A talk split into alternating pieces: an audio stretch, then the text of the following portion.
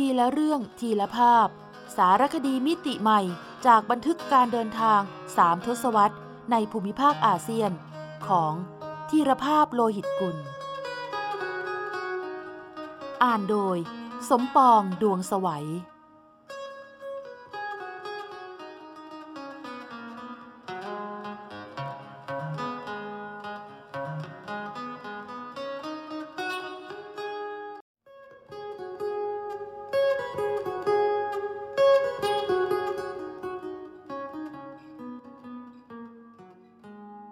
โขงนาทีสีทันดอนท่องอนุภูมิภาคลุ่มแม่น้ำโขง ณที่ราบสูงหลังคาโลก ถึงดินดอนสามเหลี่ยมปากแม่น้ำ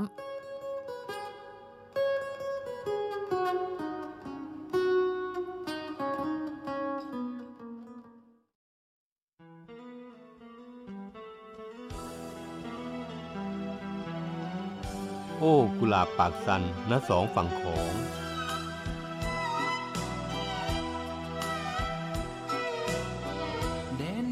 ถิ่นไกลเลือตา อยู่สุดนาผายังมีดอกฟ้าแสนงามหากใครได้เห็นจะมัวลง เฝ้าฝันพะวงลงติดตาม สาวเอ้สาวงามงามเลือใจ ปฏิเสธไม่ได้ว่า กุลาปากสันเป็นหนึ่งในเพลงอมตะอย่างไร้การเวลาของลาว ที่ทำให้เมืองเล็กๆ อย่างปากสัน เมืองเอกของแขวงบริคำไซ โด่งดังไปทั่วลุ่มน้ำโขง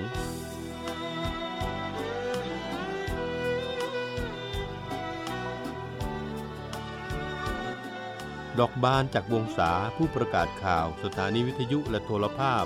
แห่งแขวงบริคำไซบอกเล่าความทรงจำเกี่ยวกับกุหลาบปากสัน มักหรือชอบเพลงนี้มาตั้งแต่ยังน้อยๆ ฟังม่วทั้งเนื้อร้องและทำนอง จนแม้แต่วัยรุ่นลาวที่มักฟังเพลงไทยหรือเพลงลาวสมัยใหม่ แต่ทุกคนจะรู้จักกุหลาบปากสัน ในงานกินดองหรือแต่งงานทุกงานจะต้องได้ยินเพลงนี้ รวมทั้งงานดองของน้องเอง เวลาที่น้องจัดรายการวิทยุก็มีผู้ฟังมักขอฟังเพลงนี้ เมื่อน้องเปิดรับขึ้นวิทยุจากฝั่งบึงการ ก็ได้ยินว่ามีคนขอเพลงกุหลาบปักสัน แทบทุกมื้อ หรือทุกวัน พุทธศักราช 2502 สุริวัตรรัตนสวรรค์ หรือชื่อเดิมจำปารัตนสวรรค์ วัย 24 ปี ชาวเมืองคันธบุรี แขวงสวรรณเขต เดินทางไปเยี่ยมพี่ชายที่เป็นตำรวจอยู่ที่ปากซัน แล้วเย็นวันหนึ่ง ได้ไปนั่งเล่นริมน้ำซัน เห็นสาวๆลงอาบน้ำจึงนึกสนุกแต่งเพลงนี้ขึ้น โดยให้ชื่อกุหลาบปากซัน ซึ่งต่อมาได้ไปคว้ารางวัลที่สามจากงานประกวดผลงานเพลงที่กรุงเวียงจันทร์ยามแรงข้ามลงน้ำสันบริคันน้ำสันไหลผ่านสายดีและเห็นหมูสาวเจ้าลองลอยหมูป่าใหญ่น้อยลอยเล่นทีสิ้นแสงสุรีสดสี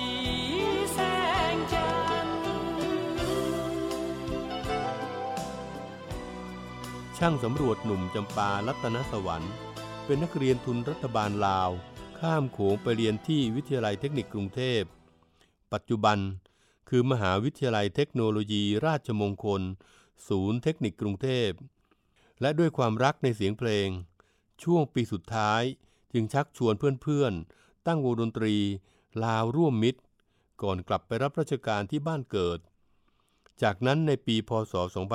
2503 เกิดเหตุวุ่นวายทางการเมืองขึ้นในลาว เมื่อในพลภูมีหน่อสวรรค์ และเจ้าบุญอุ้มณจำปาสักยึดสวรรณเขตเป็นฐานที่มั่น ประกาศจัดตั้งคณะปฏิวัติ ต่อต้านรัฐบาลเวียงจันทร์ของท่านสวนภูมา ช่างสำรวจหนุ่มวัยเบญจเพศถูกเรียกเข้าประจำการในหน่วยจิตวิทยากองทัพราชอาณาจักร กลุ่มนายพลภูมิ โดยรับหน้าที่เป็นผู้ควบคุม วงดนตรีของกองทัพ ช่วงเวลานี้เองที่บทเพลงอมตะสองฝั่งโขงถูกรังสรรค์ขึ้น พร้อมกับอีกหลายเพลง ในนามปากกาว่าสอสุริวัตรจนแม้เมื่อกองทัพราชอาณาจักรขของนายพลภูมีสลายตัวไปแล้ว สุริวัตรรัตนสวรรค์ยังทำงานเพลงต่อไป กันกลางด้วยสายนาที แต่ประเพณีนั้นบ่ต่างกัน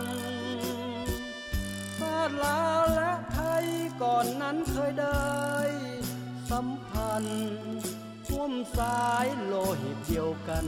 เพียงน้ำเท่านั้นมากันแบ่งกระทั่งเมื่อลาวเปลี่ยนแปลงการปกครองเป็นสังคมนิยม ในปีพศ 2518 ท่านสุริวัตรถูกจัดเป็นข้าราชการในระบอบเก่า จึงถูกเชิญตัวไปสัมมนา เพื่อเปลี่ยนแปลงความคิดให้เข้ากับระบอบใหม่ หลังจากนั้นจึงกลับมาใช้ชีวิตเยี่ยงสามัญชนที่บ้านเกิด และลาจากโลกนี้ไปอย่างเงียบๆในขณะที่บทเพลงอมตะสองฝั่งของและกุหลาบปากซัน ยังดังกึกก้องอยู่ในหัวใจของพี่น้องลาวไทยสองฝั่งแม่น้ำโขงฟ้าดินสวยเป็นสักขีโปรดคิดฟ้านี้จงอย่าได้มี วันหา อย่าให้สัมพันธ์นั้นต้องจืดจาง ฝากฟังชีวี เนื้อนาทีสองฝั่งเออ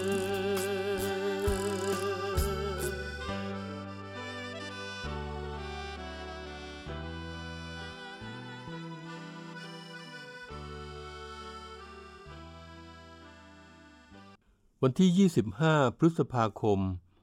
พุทธศักราช 2554 รัฐบาลลาว โดยกระทรวงแถลงข่าวและวัฒนธรรม ประกาศเกียรติคุณ ศิลปินแห่งชาติ แก่ผู้ทำงานด้านวรรณกรรม และจิตรกรรมหลายท่าน เป็นครั้งแรกนับตั้งแต่ลาว เปลี่ยนแปลงการปกครองมา 35 ปี โดยหนึ่งในจำนวนนั้นคือ คีตะประพันธกร เรืองนามแห่งลุ่มน้ำโขง นามสุริวัตรหรือจำปารัตนสวรรค์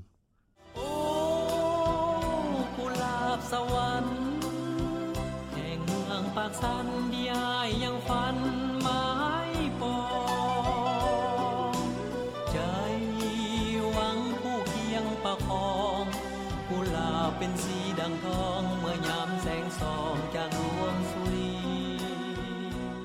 เย็นย่ำสนธยาณบริเวณจุดบรรจบระหว่าง แม่น้ำซันกับแม่น้ำโขง ที่เรียกว่าปากซัน ซึ่งวันนี้ยังสงบงามแทบไม่แตกต่างจากปากซัน ในบทเพลงของสุริวัตรรัตนสวรรค์เมื่อกว่ากึ่งศตวรรษก่อนเลย แม้จะไม่เห็นภาพสาวๆลงอาบน้ำและไม่เห็นชาวบ้านลงร่อนทอง บนหาดทรายริมโขงเหมือนในฤดูแล้งน้ำสันบริคันน้ำสันไหลผ่านสายดีและเห็นหมูสาวเจ้าลองลอยหมู่ป่าใหญ่น้อยลอยเล่นทีสิ้นแสงสุรีสดสีแสงจ้าแต่ความมั่งมีมั่งมูล บริบูรณ์พูนผลด้วยทรัพยากร และพืชพันธุ์ธัญญาหาร ที่น้ำสันและน้ำโขงประทานให้ชาวลุ่มน้ำนี้ อาจเป็นที่มาของชื่อแขวง บอลิคำไซที่มีความหมายว่า ดินแดนอันบริบูรณ์ด้วยทรัพยากรล้ำค่าดังทองคำที่นำมาซึ่งชัยชนะ นับเป็นแขวงที่ 16 ของลาวที่ตั้งขึ้นหลังสุดในปี พศ 2527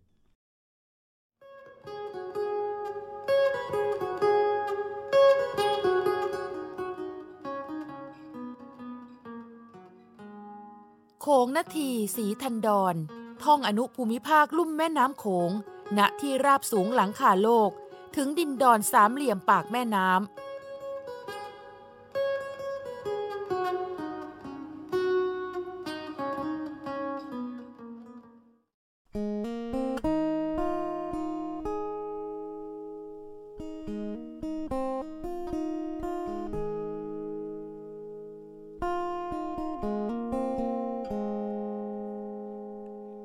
เรือไฟ ร้อยดวงใจเปี่ยมศรัทธามหานาที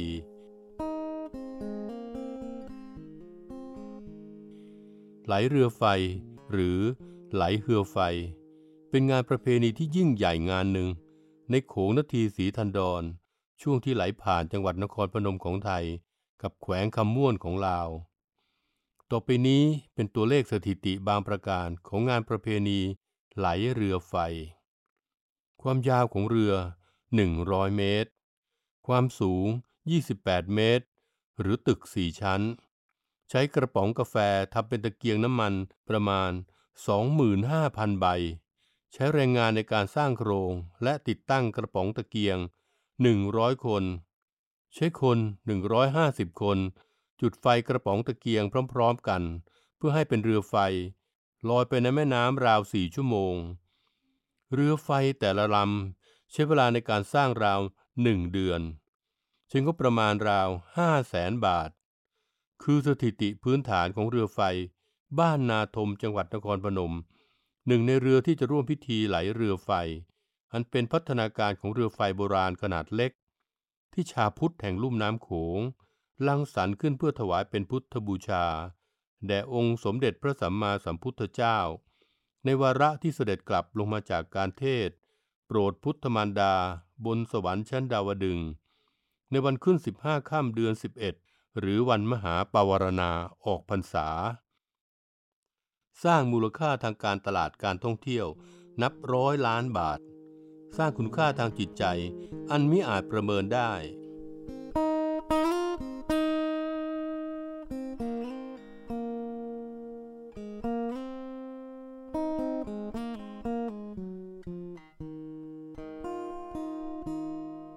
ประเพณีนี้เริ่มจากศรัทธาของชาวลุ่มน้ำโขง ที่ปรารถนาจะสักการะบูชา รอยพระพุทธบาทแห่งองค์พระศาสดา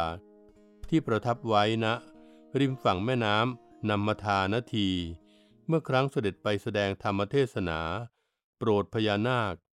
ตามที่ปรากฏในอัตถกถาปุณโนวาสสูตร จึงได้สร้างเรือลำเล็กๆ จากไม้ไผ่และหยวกกล้วย ประดับดอกไม้บูชา และนำผ้าสบงจีวรเก่าของพระมาฉีกเป็นริ้วฉโลมด้วยน้ำมันจากไม้สนหรือไม้ยางนำไปตากให้แห้ง แล้วผูกเป็นปม หรือมัดด้วยลวดไว้ตลอดลำเรือ จากนั้น ชาวบ้านจะช่วยกันบริจาคเสื้อผ้าผ้าห่ม ขนมนมเนย ผลไม้ ใส่ลงไปในลำเรือ เพื่อให้ทานแก่ผู้ตกทุกข์ได้ยากสองฝากฝั่งลำน้ำด้วย โดยเลือกที่จะลอย หรือไหลเรือไฟบูชารอยพระพุทธบาทนั้น ในวันขึ้น 15ค่ำเดือน 11 หรือวันออกพรรษา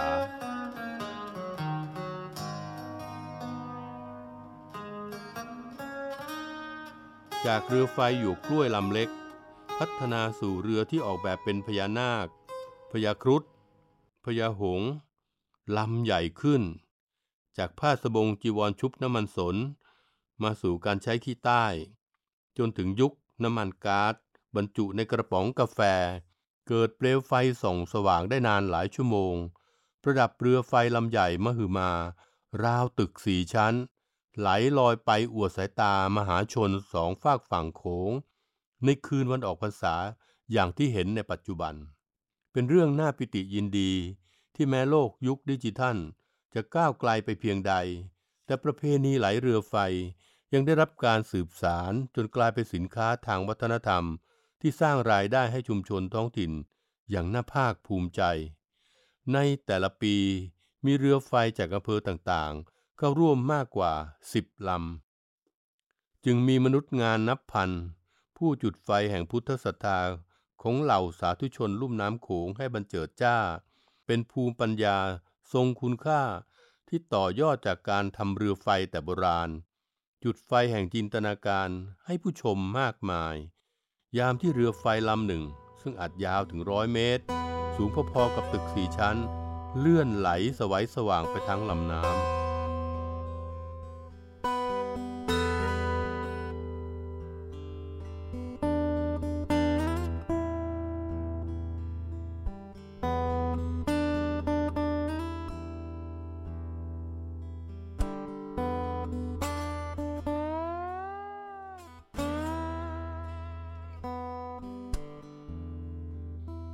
มีผู้ชมจำนวนไม่น้อยที่เข้าใจว่า ความงดงามตระการตาของเรือไฟในเทศกาลออกพรรษาที่นครพนมนั้น เกิดจากการกดปุ่มเพียงครั้งเดียว แล้วหลอดไฟก็จะทำหน้าที่ไปตามหลักการทางวิทยาศาสตร์ ซึ่งพัฒนาจนเป็นเทคโนโลยีล้ำสมัย จนปุ่มกดอาจหมายถึงรีโมทที่ควบคุมจากที่ไหนสักแห่งในโลก แต่เปล่าเลย ดวงไฟจะสักกี่หมื่นดวง ถูกจุดขึ้นทีละดวง โดยมนุษย์งานเหล่านี้ ซึ่งเรือไฟลำใหญ่ๆ อาจต้องใช้ถึงร้อยห้าสิบคนจุด และบางส่วนของจำนวนนั้น ยังต้องติดสอยห้อยตามเรือไฟไป เพื่อคอยจุดซ่อมไฟบางดวงที่อาจดับ ไปจนกระทั่งต้องช่วยกันดับเพลิง ในกรณีเกิดเหตุสุดวิสัย จนไฟอาจลามไม่เรือที่สร้างจากไม้ไผ่ลำนี้ได้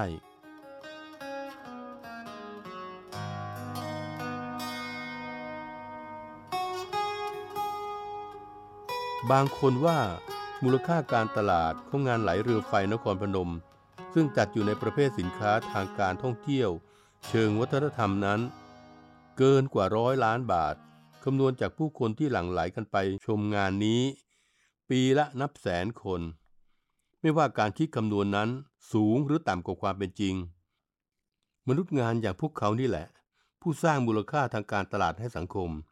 ที่บางที เราอาจเดินสวนกับพวกเขา โดยไม่รู้จักพวกเขาเลยสักคน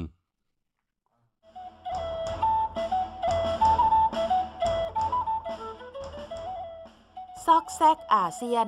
ทุกซอกทุกมุมของอาเซียนมีเรื่องราวที่ค้นหาได้ไม่รู้จบ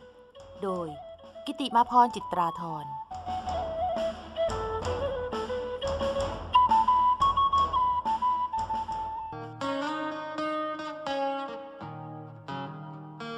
ประตูแยกปัญญางามสำหรับชาวเกาะบาหลี ประเทศอินโดนีเซีย ประตูเข้าสู่วัด วัง บ้านเรือน ถือเป็นสิ่งศักดิ์สิทธิ์ที่จะต้องให้ความสำคัญนะคะ ในฐานะที่เป็นโลกแห่งดุลยภาพ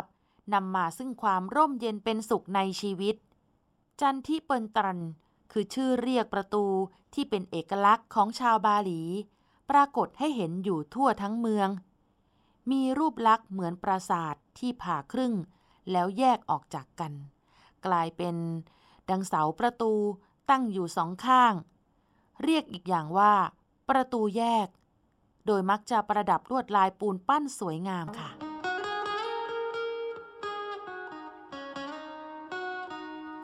ตามคติความเชื่อโบราณ จันทิเปินตรันจะซ่อนความหมายไว้หลายนัยยะนะคะ ตามปรัชญาว่าด้วยโลกดุลยภาพ นั่นคือเสาประตูสองข้าง เปรียบดัง ผู้ชายและผู้หญิง เหมือนหยินและหยางของจีน ซึ่งถือเป็นพลังสร้างสรรค์สังคม ชาวบาหลีเชื่อกันว่า พลังสองกระแส คือชายและหญิง จะรวมกันเป็นหนึ่งเดียว อย่าเมื่อมีวิญญาณร้าย เข้ามากลายกล้ำจันทิเปินตรันก็จะปิดเข้าหากัน อีกนัยยะหนึ่ง คือ ประตูข้างซ้าย แทนความเลว ข้างขวา แทนความดี ชาวบาหลีเชื่อว่า คนเราเกิดมาจะมีแต่ความดีเพียงด้านเดียวไม่ได้ หากจะต้องรู้เท่าทันความเลวด้วย จึงจะไม่ถูกความเลว อาทิยาเสพติดการพนัน หลอกให้ลุ่มหลงนั่นเอง เช่นเดียวกับทุกข์ สุข มืด สว่าง กลางคืน กลางวัน สั้น ยาว ขาวดำน้ำขึ้นน้ำลง ทั้งสองด้านที่เราทุกคนต้องผ่านพบค่ะ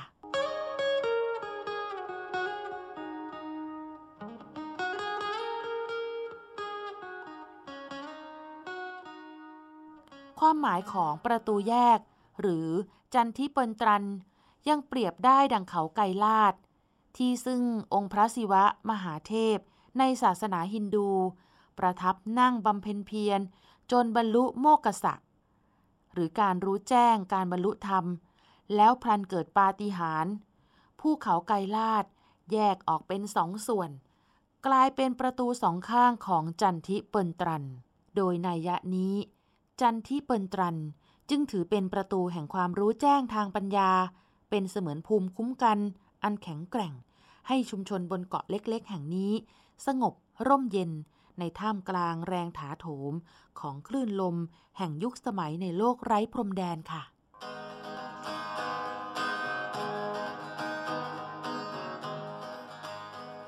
ทีละเรื่องทีละภาพ สารคดีมิติใหม่จากบันทึกการเดินทางสามทศวรรษ ในภูมิภาคอาเซียน ของทีรภาพโลหิตกุล สร้างสารรค์ดนตรีโดย นิพนธ์เรียบเรียง และบุญชัย ชุนหรักโชต